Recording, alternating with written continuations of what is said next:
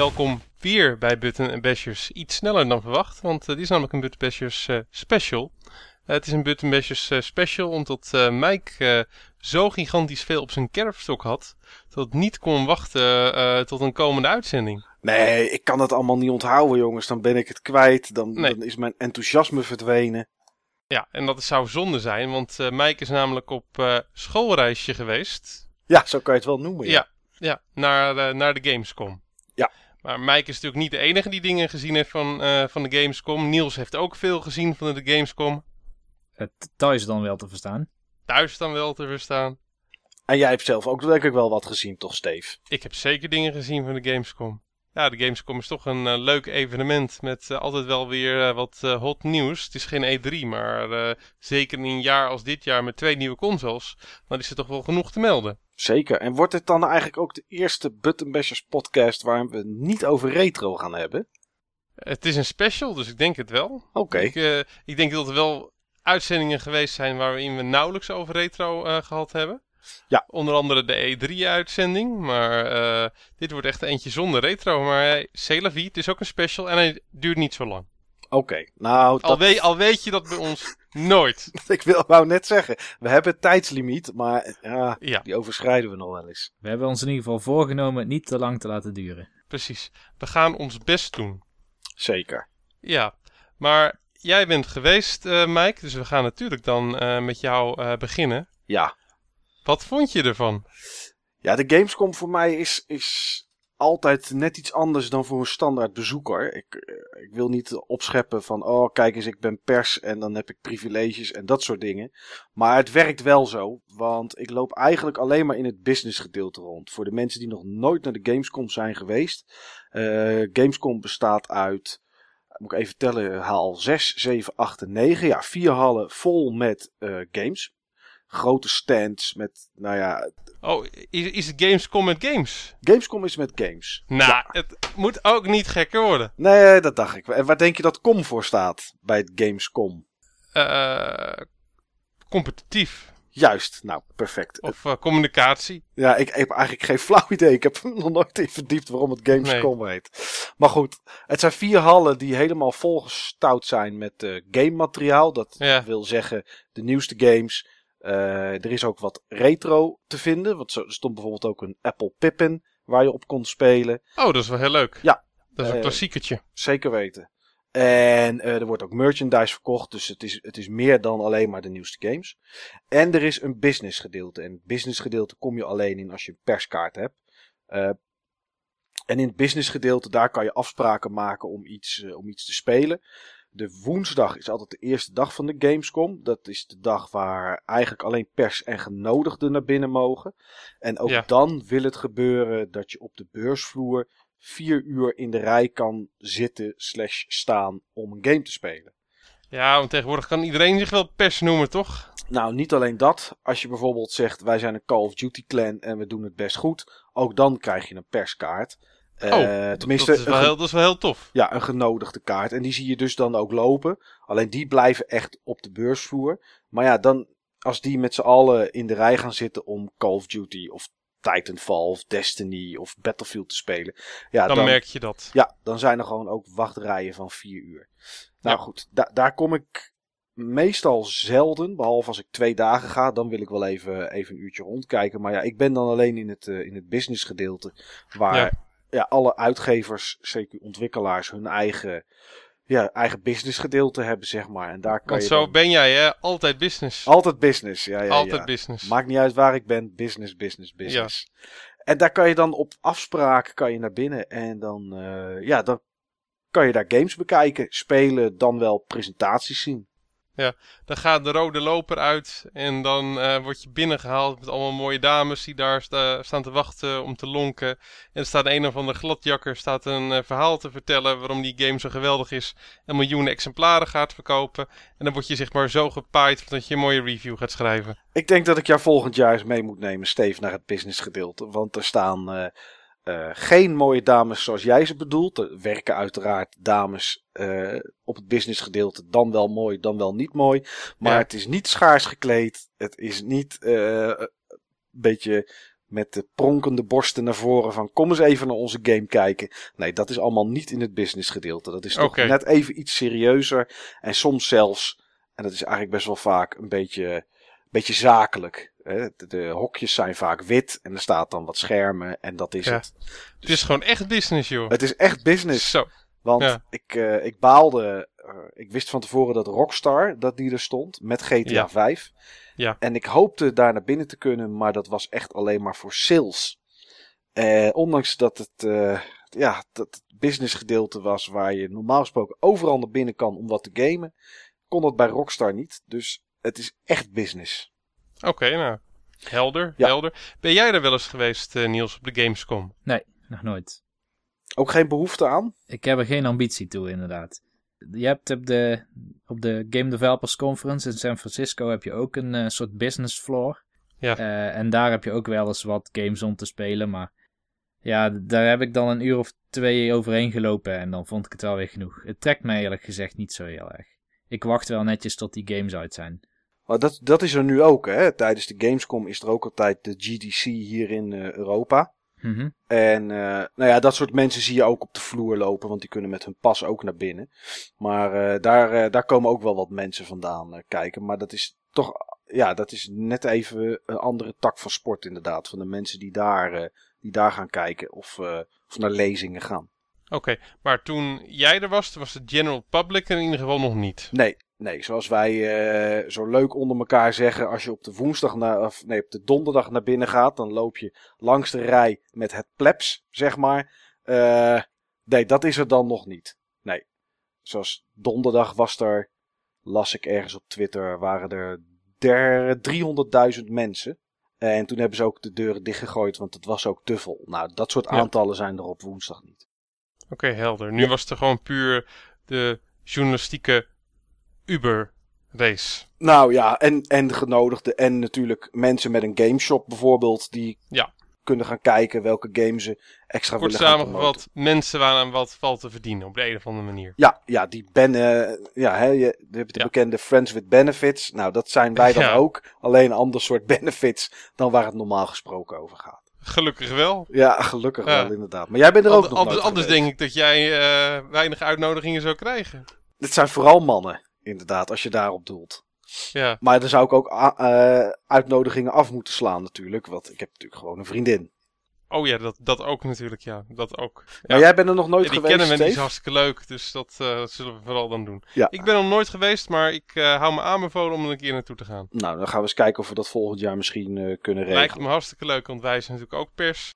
Ja, dat, eh, dat is ergens wel. Dus dat zou moeten kunnen. Ja, maar wij zijn pers voor die hele oude spelletjes. En gek genoeg maakt niemand die nu.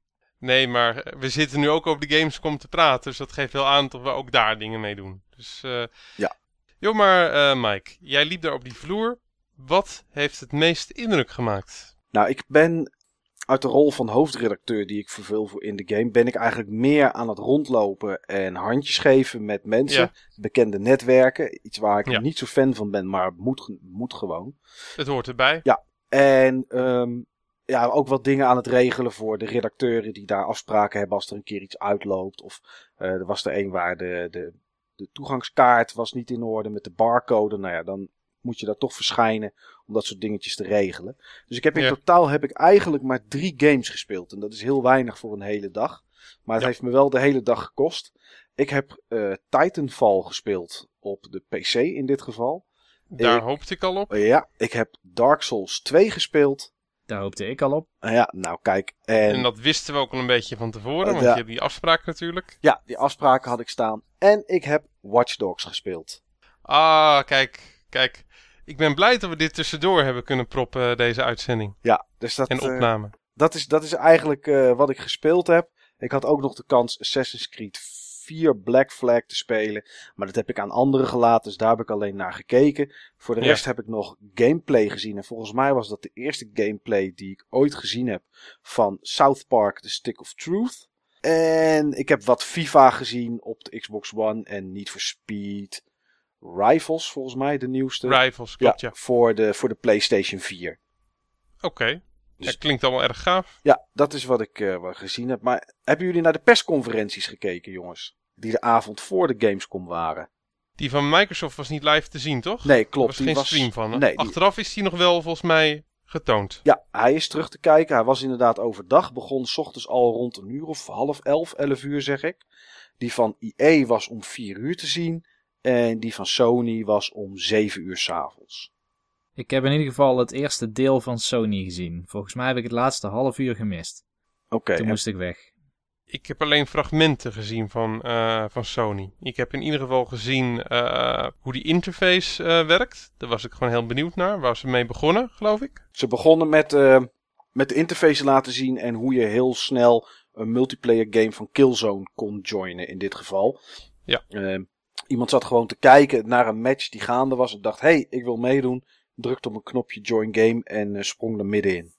Ik was toen op eh, de sportschool en ik heb daar zeg maar, op een computer eventjes gevolgd wat er allemaal aangekondigd werd. En ehm, Dan was je Ja, snel ik- klaar. Want ik, moet, ik moet zeggen, er was weinig eh, wa- waarbij ik het gevoel had van nou, hier had ik echt voor thuis moeten blijven om te kijken.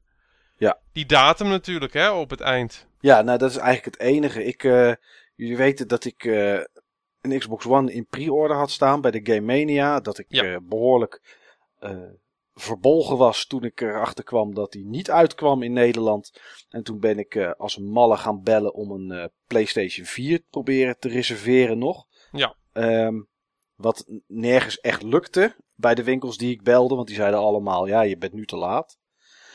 En ik heb eigenlijk gewacht tot dinsdag, tot de persconferenties er waren van alle twee, om eh, mijn echte definitieve keuze te maken. Dat klinkt natuurlijk raar. Je zou zeggen, ja, voor een Xbox One kan je niet meer kiezen.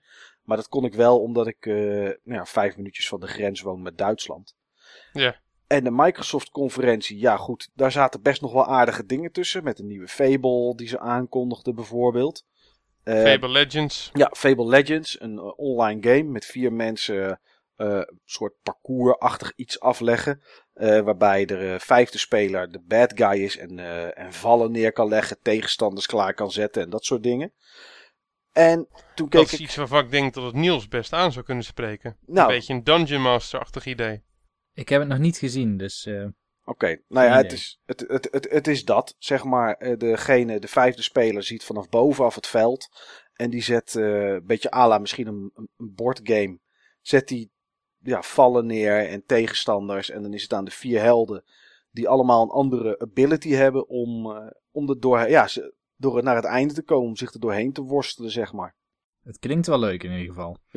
Nou ja, goed, dat was bijvoorbeeld iets waar ze mee eh, aankwamen. Ze kwamen natuurlijk voor FIFA met exclusief een eh, FIFA Ultimate met allemaal legendes. Want ze hadden Ruud Gullit op het podium, als ik het goed heb. En eh, daar nog een aantal eh, voetbalhelden. En dat was dan exclusief voor de, voor de Xbox One. Ruud Gullit komt altijd op het moment dat er een, dat er een paar knaken te verdienen vallen. Ja, nou ja, dat, Volgens mij heeft hij dat ook wel nodig. Ja, ik Hij heeft volgens mij een niet. beetje een flinke belastingsschuld, wat ik eh, begrepen had. En al zijn huizen staan te koop. Dus op het moment dat er ergens een lintje doorgeknipt moet worden, of eh, hij moet ergens eh, een virtuele versie van zichzelf presenteren, ja, dat is Ruud van de partij. Oké. nou, dat heeft hij dan goed gedaan. Want volgens mij sloeg het wel in als een bom. Want volgens mij was hij de eerste die opkwam. Dus het was wel, was wel een beetje. ja, mensen waren wel verbaasd. Ehm, ja, en later de Sony. En Sony kwam eigenlijk alleen maar met: eh, Hallo, wij zijn heel aardig voor indie games. En meer nieuws brachten ze eigenlijk niet op de datum na.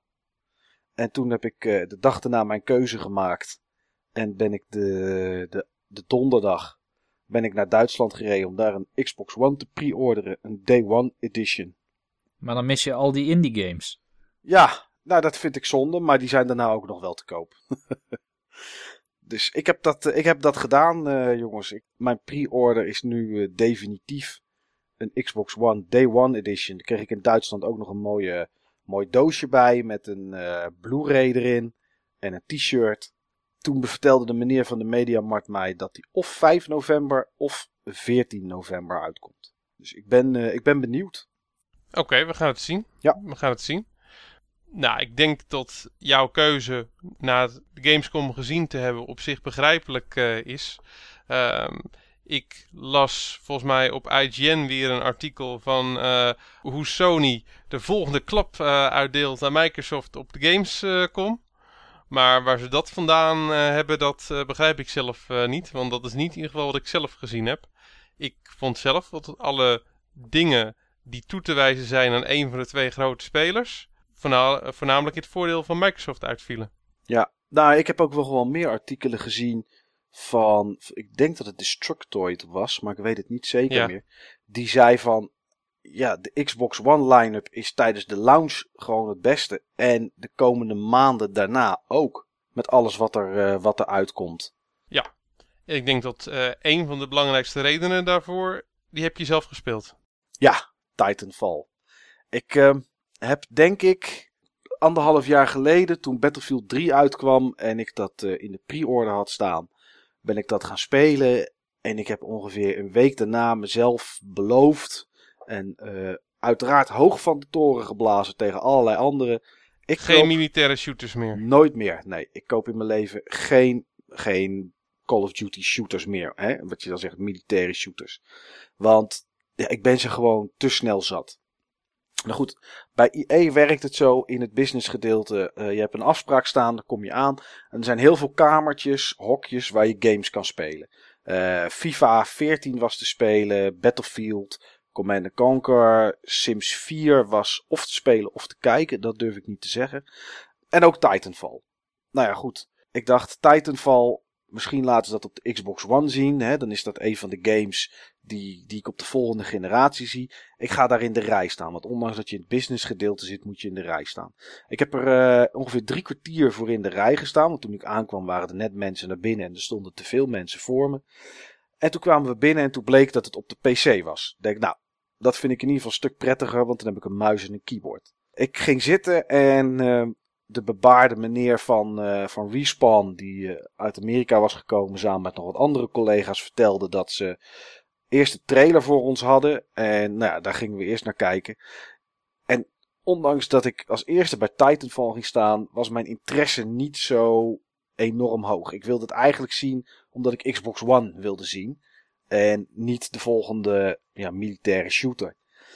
Dus ik keek die trailer en ik dacht, nou ja, het zal allemaal wel. Was ook nog eens in het Duits met Engelse ondertiteling. Dus het was allemaal een beetje lastig te volgen. En toen was het klaar en toen kregen we uitleg over wat we gingen spelen. En ik heb niet eens zo ongeïnteresseerd was ik eigenlijk. Begrepen wat de spelmodi was. Ik weet in ieder geval dat we twee teams tegen elkaar hadden. En de een moest iets verslaan van de ander. En nou ja, ik, het ging allemaal langs me heen. Maar goed, koptelefoon op, muis in de hand, toetsenbord. En toen startte de game op. En toen kon ik dus kiezen tussen drie classes. Uh, assault, sniperachtig en een soort, ja, soort support-achtige klas. Allemaal met dan uiteraard andere wapens. En voordat we begonnen vertelde de, de medewerker van Respawn... Dit level is er één, die kan je helemaal rondlopen zonder de grond aan te raken. Toen dacht ik in één keer weer, oh ja, je kan natuurlijk over muren kan je rennen. En je hebt een double jump. Ik denk, nou, dat is, dan wel, dat is dan toch wel interessant. Dus langzaam begon de interesse een beetje te komen. Nadat je je klas had gekozen, kon je je Titan kiezen. Dan kon je nu uit drie verschillende Titans kon je kiezen. En toen begon de game. En ik begon gewoon als normale speler. Een pilot ben je. Een pilot van een Titan. Alleen ik had geen, ik had geen Titan. Ik had niet zo'n mech dus ik, nou ja, een beetje rondlopen en een beetje schieten. En ik moet zeggen, die lijnen waren super strak in die game. Het zag er echt heel geweldig uit. Kleuren waren goed. Niet overdreven bubbel kleuren of zo. Maar gewoon hele, hele levendige kleuren. En ineens hoorde ik in mijn, in mijn koptelefoon dat mijn Titan ready was voor deployment. Toen keek ik onderin mijn beeld en daar liep inderdaad een timer en die liep af. En op het moment dat je je Titan oproept, valt hij uit de lucht dat is niet altijd vlakbij. Dan ren je erop af. En dan spring je erin. Ja, en dan, dan begint het. Dan ga je met die grote mech door die straten of door het gebied heen lopen. Uh, als je menselijke tegenspelers ziet en je mikt goed, is het met één knop zijn ze weg. Dan is het gewoon boef over. En ja, dan ga je tegen andere mensen vechten die in van die titans zitten. Ja, en dat is geweldig gewoon. Als je dichtbij bent, dan kan je met melee attacks kan je aanvallen. Uh, je, je schiet. Uh, Ja, het is, het is echt, echt, echt heel erg tof. Ehm, het potje was op een gegeven moment over. Toen dacht ik, nou goed, dan gaan we weer weg.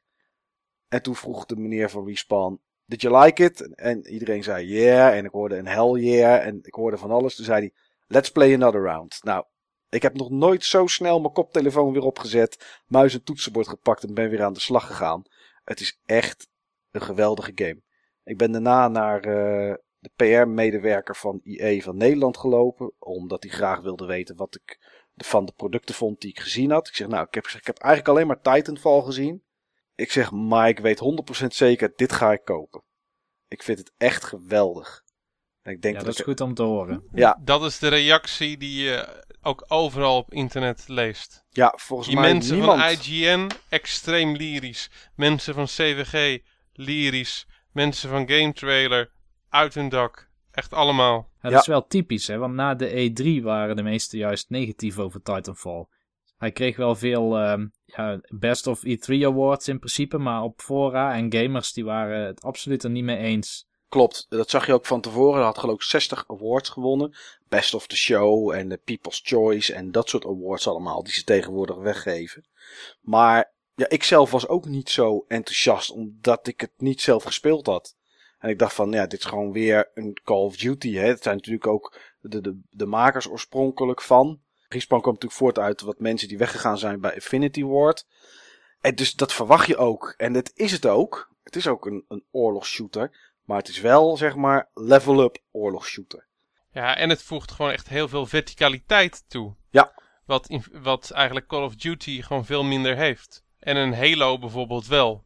Ja, ik weet het niet. Ik zou, als je nu zegt, hier, hup, je kan weer spelen. Dan, dan zeg ik, jongens, ik stop nu even met podcasten. Ik ga het weer spelen. Ik vond het zo geweldig. Ik, uh, en dat gebeurt niet vaak. Nee, echt ook gewoon de reacties die je op internet las. Gewoon al die uh, doorgewinterde gamejournalisten. allemaal gewoon als kinderen in de snoeppot. Ja, ik, ik, toen ik stond te wachten um, om naar binnen te gaan. Toen hoorden we op een gegeven moment gejuich en geschreeuw vanuit het hokje. En dat zijn dan journalisten. Of, nou ja, of genodigden. Maar er zitten altijd journalisten tussen. En ik denk van, nou, ik vraag me af wat hier binnen gebeurt. Waardoor journalisten gaan joelen en gaan juichen. Nou ja, goed, ik heb het zelf niet gedaan. En misschien waren het Amerikanen, hè, die, die, willen graag natuurlijk wel overdrijven met hun reactie. Maar ik begreep het wel, want het was echt heel erg gaaf. En wat ik vooral gaaf vond, is dat je had van tevoren misschien een beetje het gevoel, of dat heb je als je zo'n zo'n mech, zo'n Titan instapt. Van oké, weet je, als je één keer raakschiet op een human target, om het maar zo te noemen, dan is die weg. Dus je hebt het gevoel dat je behoorlijk overpowered bent. Maar je hebt als piloot, als pilot, het karakter wat je speelt, heb je een anti-Titan weapon. En als jij gewoon goed van een afstand en ontwijkt en springt, kan je gewoon een hoop damage doen op zo'n Titan. Dus je hebt ook gewoon als, als normale spelers kans om zo'n Titan neer te halen. Als je met twee of drie man vanuit alle hoeken op dat ding gaat schieten, dan krijg je hem gewoon neer. En dat vind ik, dat vind ik er ook gaaf aan. Want dat geeft. Dat echt, voelt lekker natuurlijk. Dat geeft een enorm euforisch gevoel als je dat ding uit elkaar ziet klappen. En je de speler die erin ziet nog net met zijn met rocketstoel, zeg maar, met zijn lanceerstoel om eruit schiet schieten. Om, uh, om, om toch nog te kunnen overleven. Ja, dat is, dat is gewoon gaaf. En je kan ze kapen. Ja. Je, kan, uh, je kan erin gaan en uh, op die manier zeg maar de piloot helemaal kapot knallen. Ja, de, als je als uh, Titan zelf kan je humans, mensen kan je oppakken en, en, en kan je ze behandelen.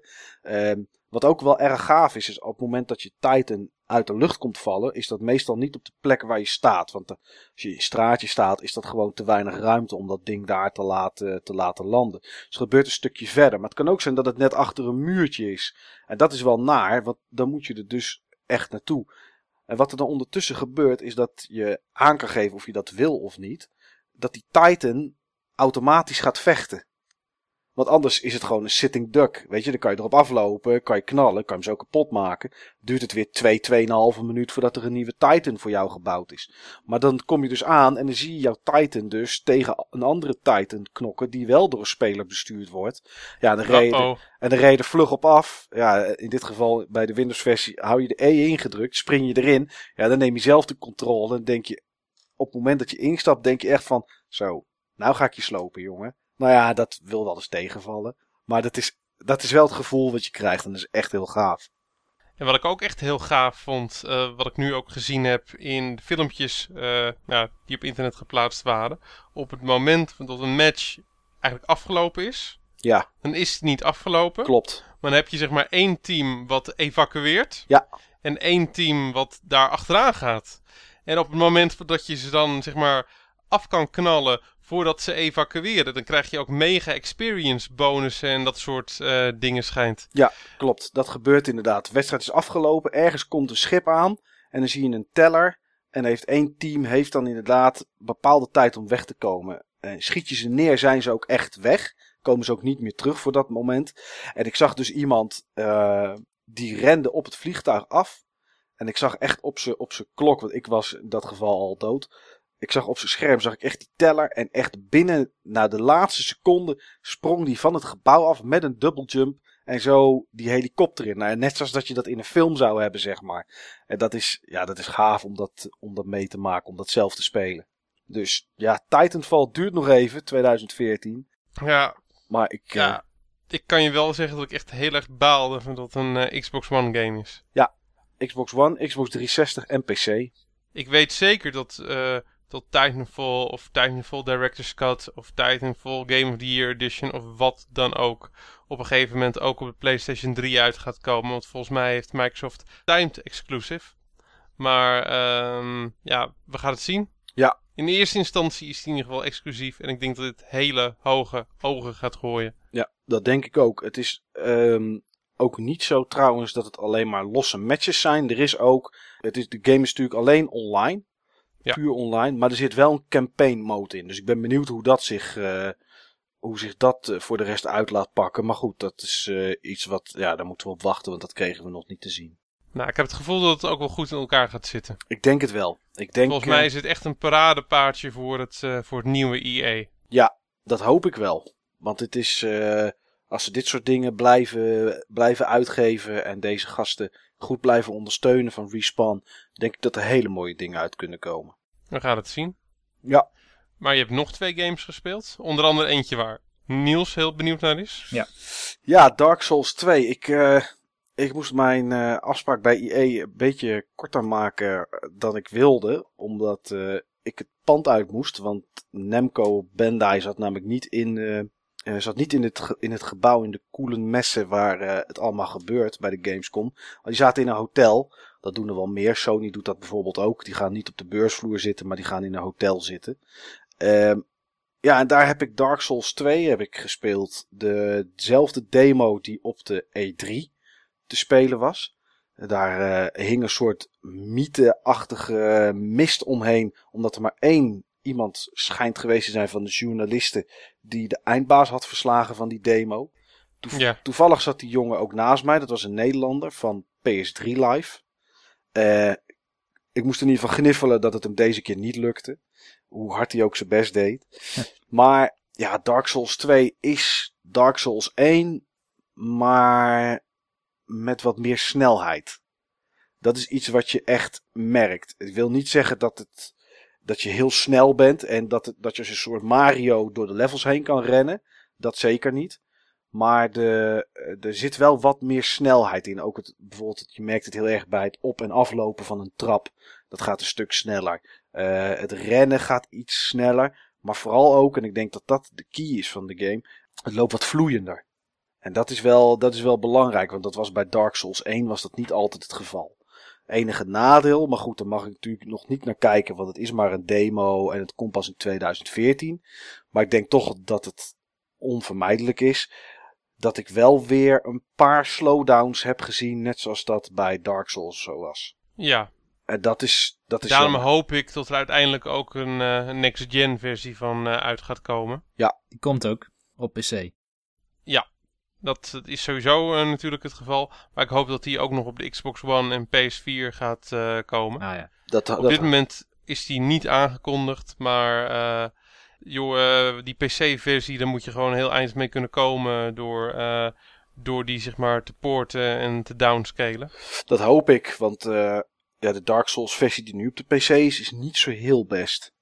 Nee, maar dat is ook echt een poort van de uh, ja, PS3-versie. Ja, het is gewoon één op één overzet. En ze hebben het van tevoren ook gezegd uh, bij FromSoft.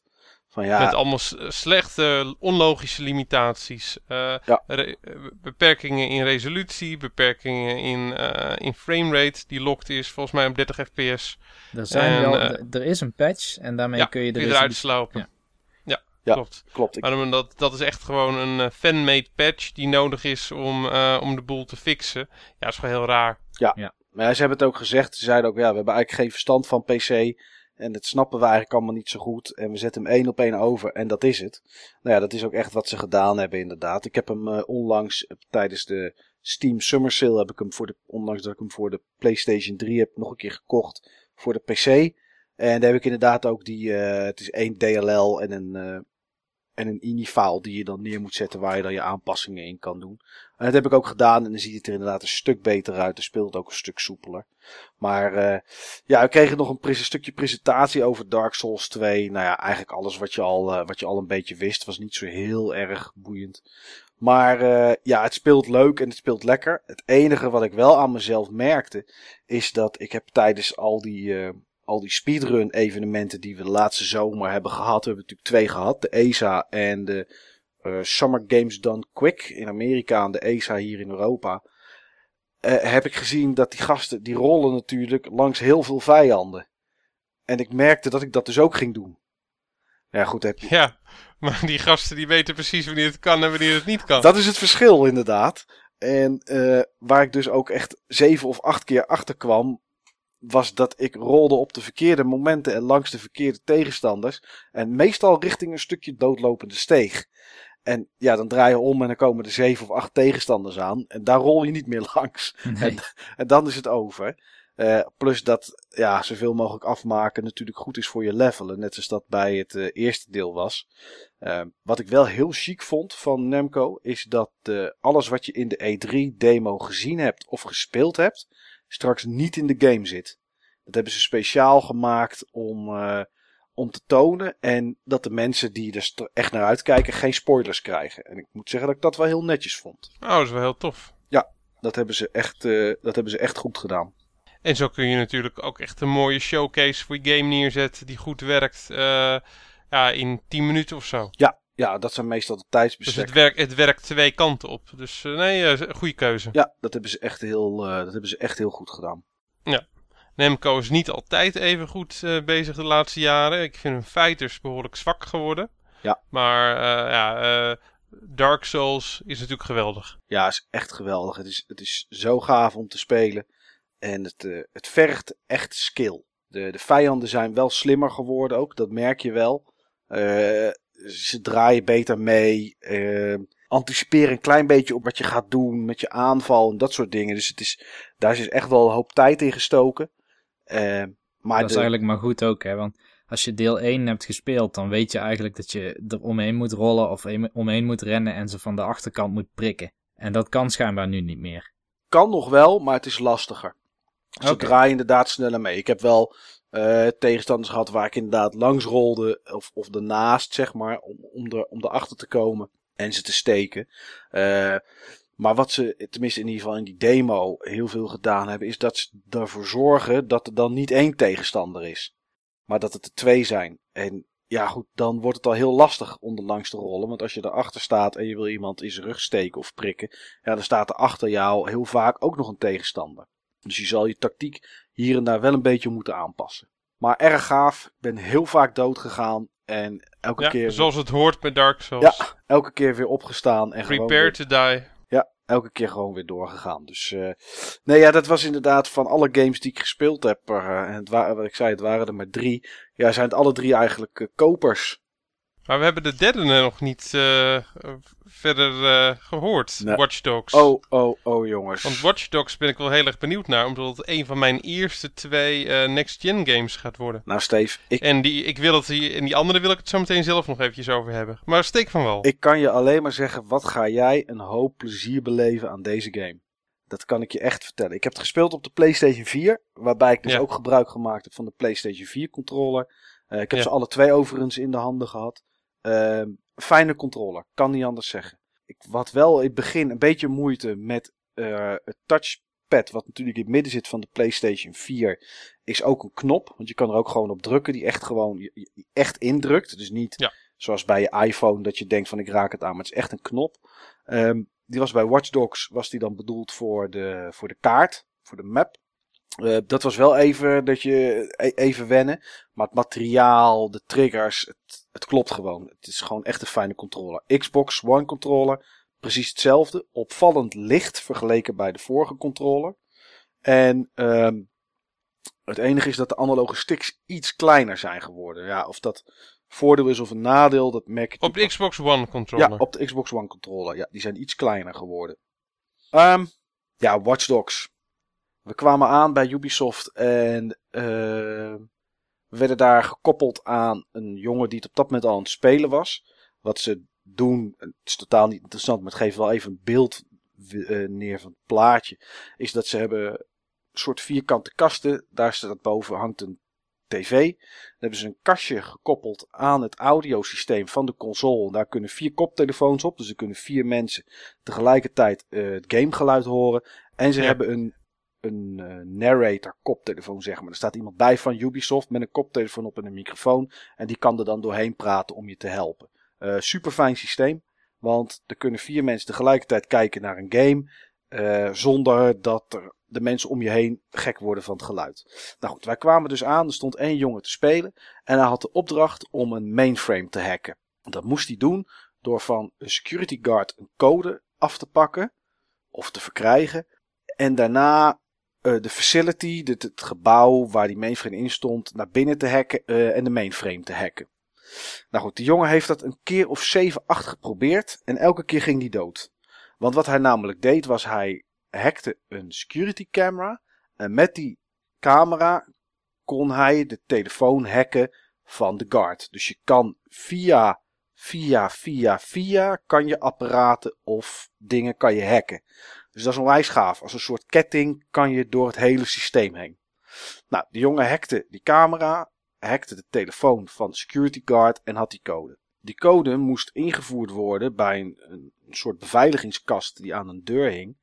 Alleen daar liepen iets van zes of zeven uh, bewakers liepen daar omheen.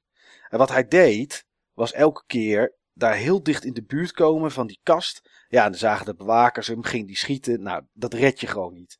Het is niet zo bij Watch Dogs, tenminste op het level wat, dat ik speelde, misschien later wel, dat je op zeven of acht guards afkomt lopen, ze neerknalt en dan verder gaat. Dat, als je dat hoopt, dan moet je geen Watch Dogs gaan spelen. Want dat, dat, zo werkt het niet. Nou, die jongen probeerde dat dus wel. En die klom op containers. Die ging om het gebouw heen, over een hekje heen en sluipen. En nou, dan legde die twee guards om en dan werd hij weer opgemerkt. Nou, vijf, zes, zeven keer en dan was elke keer was die pulp. Dus ik kreeg op een gegeven moment de controller.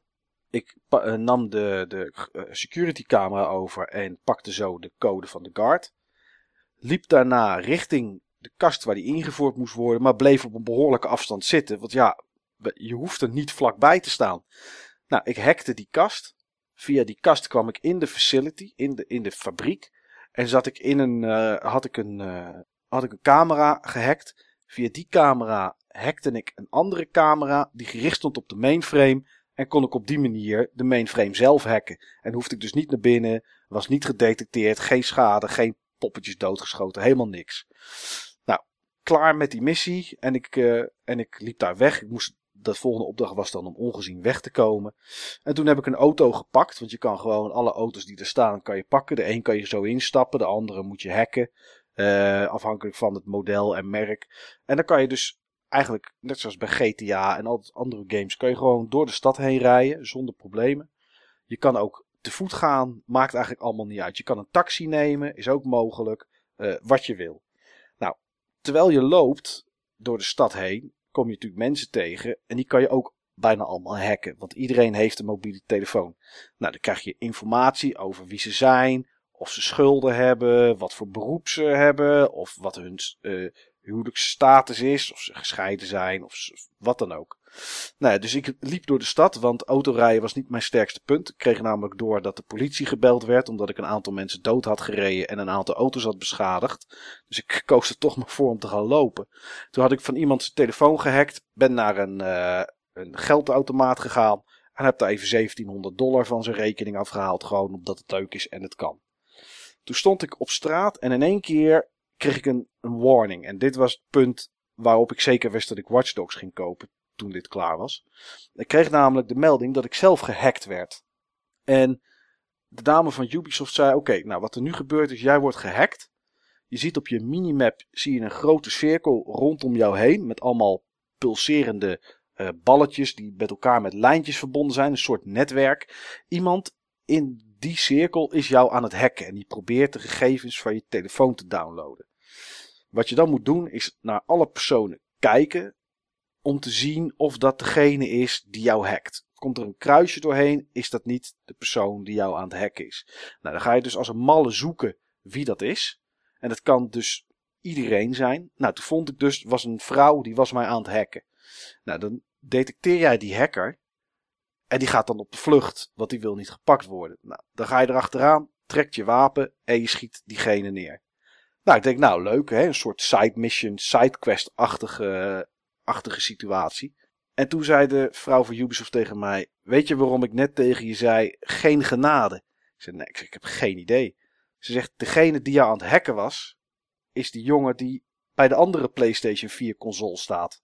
En ik keek dus langs mijn tv waar ik achter stond. En toen kwam die jongen naar me toe en die zei: Nou, je had me goed te pakken. En toen dacht ik: Wat is hier gebeurd? Ik zeg, kan dit altijd? Hoe werkt dit? Nou, je kan dus als je gaat gamen, kan je aanzetten of je wil dat jouw vrienden uh, binnen kunnen vallen.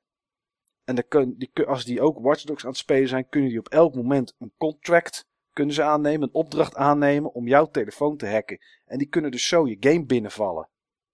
Nou ja, goed, dat wilde ik natuurlijk ook een keer proberen. Dus ik, ik drukte op de, op de grote touchpanel voor de, voor de kaart. En ik zocht waar die jongen was. En ik spring zo zijn game in. Wat je zelf ziet is jouw eigen karakter, dus de man met de pet en de lange jas. Maar in die game ziet hij jou als gewoon zomaar iemand die op straat loopt. En dan ga je hem dus hacken. En moet je dicht in de buurt blijven om de informatie van zijn telefoon te downloaden. En hij moet dan op zoek naar jou. En ik vond dat echt een hele, hele, hele toffe feature. Ja, dat klinkt het lijkt, wel echt Het lijkt een beetje op de multiplayer van uh, Assassin's Creed, hè? Ja, dat weet ik niet. Die heb ik nooit gespeeld. Dus ik weet niet hoe ze dat daar doen. Ja, dan heb je zeg maar iemand die, uh, ja, die op zoek is naar jou om jou te vermoorden. En jij bent op zoek naar hem. Oké. En die kan ook zomaar jouw game binnenvallen? Aparte, echt een aparte, losse multiplayer mode okay, is dat. Nee. En nu is het gewoon echt volledig geïntegreerd. En dat maakt het zo cool. Ja, tijdens, gewoon tijdens je singleplayer missie die je aan het spelen bent, ja, kan gewoon een van je vrienden, en het is maar goed ook dat ze het bij vrienden houden, want anders dan ben je de hele dag niks anders aan het doen, denk ik. Uh, kan dus een van je vrienden, zonder dat je het weet of merkt, zonder dat je ook maar een loading screen ziet of wat dan ook, kan iemand zomaar in één keer jouw game binnenvallen en jou gaan hacken. En ja, je weet dus niet wie het is en hoe diegene eruit ziet. Uh, je hebt echt geen flauw idee, want het is gewoon ja, een normale burger. Zoals er zoveel daar op straat lopen. Ik vond dat echt heel erg gaaf. Ja, dat is wel extreem cool. Ja. En nou ja... Jij vindt, ook, uh, jij vindt zo te horen ook cool, uh, Niels? Ja. Eerst zat Watch Dogs niet echt op mijn uh, radar, zullen we maar zeggen. Maar nadat ik dit heb gehoord van Michael, denk ik dat ik hem toch ga kopen, ja. Ja, het is echt heel erg gaaf. Het, het zag er ook best aardig uit. Ik heb geen enkele game op de next-gen console gezien waar ik weggeblazen werd omdat het next-gen was. Het had voor mij zo ook allemaal op PlayStation 3, Xbox 360 uit kunnen komen. En het meest schamele voorbeeld daarvan vond ik nog wel Assassin's Creed 4 Black Flag. Er waren drie missies die je kon spelen. Ik heb zelf niet gespeeld, maar ik stond, ik stond wel aan zo'n standaard van Ubisoft te kijken. En één iemand speelde een missie door de jungle. Um, en daar zag ik ook gewoon een paar slowdowns.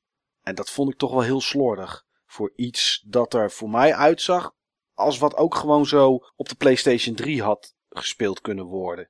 Dus ik denk dat we voor echte ervaring van hoe Next Gen eruit ziet. Want dat is toch, toch waar we met z'n allen ook naar kijken. Niet alleen dat, hè. We, weten ook allemaal dat het grotere werelden en, en rijkelijker gevuld en indrukwekkender is qua, qua oppervlakte en dat soort zaken. Maar ik denk dat we dan toch echt moeten wachten op de games die echt alleen voor de PlayStation 4 en Xbox One zijn. Dat denk ik ook. Ja. Infamous 2, dat vind ik een van de games die er beter uitziet. En uh, daarvan weet je van, joh, die is echt geoptimiseerd voor de PlayStation 4. Ja. Alleen ook dat is een eerste generatie titel waarbij ze echt nog wel eventjes goed uh, ja, erachter moeten komen. Wat kan het ding nou wel, wat kan het ding nou niet? Ja, nee, is ook zo. Dus voor, voor mij uh, zijn er twee games die ik gepreorderd had. Watch Dogs, waarvan jij nu bevestigt dat het een hele goede keuze was. Ja. En uh, de tweede titel, daar twijfel ik over, was Battlefield 4. Ja. Daarvan heb ik ja, mensen van IGN horen zeggen dat die gewoon echt heel erg gaaf is. Maar tot de PlayStation 4 versie van, van Battlefield 4 echt ja, het niet haalt bij de PC versie dat het echt gewoon veel minder mooi is. En dat is toch wel uh, ja, een, een, punt van zorg. Waar we het al eerder over gehad hebben in uitzendingen. Op het moment dat er nu al gewoon een gap is tussen die, tussen die platforms en PC's alleen nog maar krachtiger worden. Ja, waar ben je dan gewoon vervolgens op uh, over twee of drie jaar? Ja, nou ja, ik heb bericht gezien van, van Activision over Call of Duty Ghosts. En sommige mensen reageren erop met ja, dat is toch logisch. Maar goed, dat is in de wereld van games die op consoles uitkomen en dan ook op PC niet altijd logisch. Maar Call of Duty Ghost, de Ghosts, moet ik zeggen, de mooiste versie wordt de PC-versie. Niet de Xbox One versie, niet de PlayStation 4 versie. Nee, de mooiste versie wordt de PC. En uh, kijkende naar eerdere versies of naar bijvoorbeeld EA met hun Dead Space 3 dat werd overgezet, werd geoptimaliseerd voor de PC, zodat het allemaal soepel loopt. Maar grafisch beter eruit zien en dat soort dingen. Nee, dat werd allemaal niet gedaan. En nu doen ze dat dus wel bij, uh, bij Call of Duty Ghosts bijvoorbeeld. En ik had dit nog niet gelezen. Maar ja, als de PC-versies alsmaar mooier blijven worden. Inderdaad, wat jij zegt, Steve. Waar zitten we dan over een jaar of drie? Maar ja, goed, dat is, dat is alleen nog maar koffiedik kijken. Of Niels moet als oogpunt van, van zijn ontwikkelkant in één keer met iets briljants komen nu. Nou ja, als we kijken naar hoeveel developers nou de moeite nemen om voor de PC-versie echt een mooie versie te bouwen, dat valt ook wel mee. Ja. Dan denk ik dat je, wat heb je, Crytek en, uh, en, en, en DICE. Dan heb je het denk ik wel gehad. En dan misschien Epic. Die drie. Ja. Eigenlijk de drie engine bouwers, zeg maar. Die zullen waarschijnlijk op PC wel mooiere graphics pushen. Ja, maar die DICE engine, uh, zeg maar de engine die ook gebruikt wordt voor uh, Battlefield uh, 4, mm -hmm. hoe heet die ook alweer? Frostbite. Frostbite, Frostbite ja. inderdaad, ja. Dat is wel gewoon een, dat is gewoon de engine straks van EA die overal voor gebruikt gaat, gaat worden. Dragon Age gebruikt hem ook. Dus volgens mij zijn er op dit moment 20 games in ontwikkeling op die engine. Dus ja, dat is wel gewoon iets wat, uh, ja, wat een verschil kan maken. Ja, de Star Wars games die eraan gaan komen, die, uh, die draaien erop. Inderdaad, Battlefield 4 natuurlijk. Uh, de nieuwe Command Conquer. bijna alles. Mirror's Edge 2. Het draait allemaal Need for Speed Rivals. Ja, allemaal op die engine. En Need for Speed Rivals heb ik even gezien op de PlayStation 4. Niet gespeeld. Ik was niet onder de indruk. En hij is ook 30 frames per seconde, hè? Nou, dat is dus ook wat je... Nee, je niet. Ja, dat is dus ook wat je zag. Je zag als er uh, veel weereffecten waren en wat rook en, en, en opspattend water van de weg, had je het gevoel alsof het allemaal net even iets trager werd. Laten we het houden op uh, ja, typische eerste generatie uh, perikelen voor, Ja. een, uh, ja, voor een platform. Uh, ik ben benieuwd van wat we daarover kunnen zien en uh, kunnen horen na de volgende Gamescom van volgend jaar. Ja. Waarbij ik dan als het goed is ook van de partij ben, Mike. Ik, Lijkt me eh, hartstikke leuk. Ik ga kijken. Nee, ik ga niet eens kijken. We gaan het gewoon regelen. We gaan het gewoon regelen. Ja. Uh, heb jij nog dingen die jij toe wil voegen over deze Gamescom, uh, Niels? Nee. Nou, dat is heel, even heel denken. Nee. dat, dat is een kort, krachtig en duidelijk antwoord. Ja. Ik heb twee kleine toevoegingen. Twee dingen die ik heel erg gaaf vond uh, dan, waar we nog niet over hebben gehad. Nou, Infamous 2, waar we het heel kort over hebben gehad. Weer een nieuwe trailer. Ziet er toch wel echt heel gaaf uit. Ja. Het is een game die ik echt heel graag wil spelen. Die uh, gaat er komen zodra die uitkomt. En het tweede wat ik eventjes wil noemen. Game die aangekondigd is met een, uh, ja, met een teaser trailer. Ik denk dat, uh, dat Mike wel weet welke ik ga noemen. Ik mag het hopen, maar de eer is geheel aan jou. Shadow of the Beast. Ja. Ja, dit is een hele lastige. Want het is. Vroeger was het natuurlijk Psychnosis, tegenwoordig is het Ja. Sony Londen. Eh, ik baalde een beetje toen ik zag dat ze daarmee kwamen. Omdat mijn keuze inmiddels voor de Xbox One toch wel een beetje gevallen was. En ik niet alleen voor Shadow of the Beast een PlayStation 4 ga kopen. En daardoor een Xbox One ga laten liggen waar veel meer games voor mij op, op uitkomen. Nee, oké, maar laten we eerlijk zijn, Mike. Die PlayStation 4 komt er toch ook wel? Tuurlijk, tuurlijk. Dat zal dat, tegen de tijd dat Infamous 2 uitkomt. Volgens mij is dat eerste kwartaal 2014 of... Als je IGN zou moeten geloven, februari. Oké. Nou ja, goed. Hè, dat, dan staat die PlayStation 4. Die komt er dan ook wel, tuurlijk. Maar ik denk... Nou ja, ik durf mijn hand ervoor in het vuur te steken. Dat zeker wij drieën niet, maar bijna niemand deze game zou gaan komen. Ik zag hem totaal niet aankomen. Daarom noem ik hem ook, want ik vond het gewoon heel erg gaaf. Ja, ik had nooit verwacht dat we ooit nog een keer een Shadow of the Beast zouden zien. Ik heb echt zoiets van, joh, what's next? Ja, eh Blok 2. Fire and Ice. Ja, ja, Zoel. ja Zoel, ja, god. dat- Ja. Nee, ik, Maar, eh, joh, eh, leuke, onverwachte move. ik, ben, Ik ben er erg benieuwd naar. ik ook. En wat ik vooral stoer vind, is dat het een launch game is. Oh, dat wist ik niet. Ja, ja hij is, tijdens de launch is hij er. Alleen we hebben er nog geen gameplay beelden van gezien. Dus ik ben wel heel benieuwd. Nou, we, gaan we gaan het zien. Het is overigens niet wat ik gehoord heb. Maar Wat heb jij nou, we, gehoord? moeten, we, moeten het, we moeten het gewoon... Ik heb eh, niet gehoord dat het een launch game is. En ik heb ook een lijst gezien met alle launch games en stond er niet tussen. Oké, ik, heb een, ik heb een lijst gezien met launch games waar die dan wel op stond. Maar misschien, misschien is dat dan een per ongelukje. Dan ben ik benieuwd welke lijst eh, klopt. Misschien een, eh, een la- een launch games lijst en de andere een launch period lijst. We gaan het zien. Het zou, We gaan het het zou zien. kunnen. Ik heb hier zojuist eventjes de lijst voor mij en er staat inderdaad niet op. Dus of het is een mix-up geweest of... Nou ja, mijn, eh, my bad in ieder geval. Nee, het is geen launch game. Mijn excuses. Want ik zie hier de lijst met echt alle launch games zoals ze officieel aangekondigd zijn. Prima. En daar Prima. staat hij niet tussen. Maar ik, eh, ja, ik denk dat we dan eigenlijk wel genoeg weer gehad hebben over eh, Gamescom. En eh, wat eh, de verrassingen waren in eh, wat de eigenlijk inkoppertjes waren. Ik ben in ieder geval blij dat we het via jouw ogen, Mike, ook eh, hebben me kunnen meemaken. En mijn zeer kritische ogen, zoals jullie zo vaak Jouw zeggen. waar ook gewoon hetzelfde toverzand ingestrooid is door EA als al die andere journalisten met Titanfall. Dus daar ben ik toch wel heel erg benieuwd naar. En ook heel erg jaloers op jou van dat je dat hebt meegemaakt. Ja, Maar eh, misschien de, joh. op de first look in, eh, in oktober dat het daar ook te spelen is. dan ben ik van de partij. Ja. Dus op het moment dat er heel veel gejuicht wordt, dan ben ik waarschijnlijk dan Titanfall aan het spelen. En ik kan heel goed juichen. Nou, ik zou het je zeker aanraden om te gaan doen.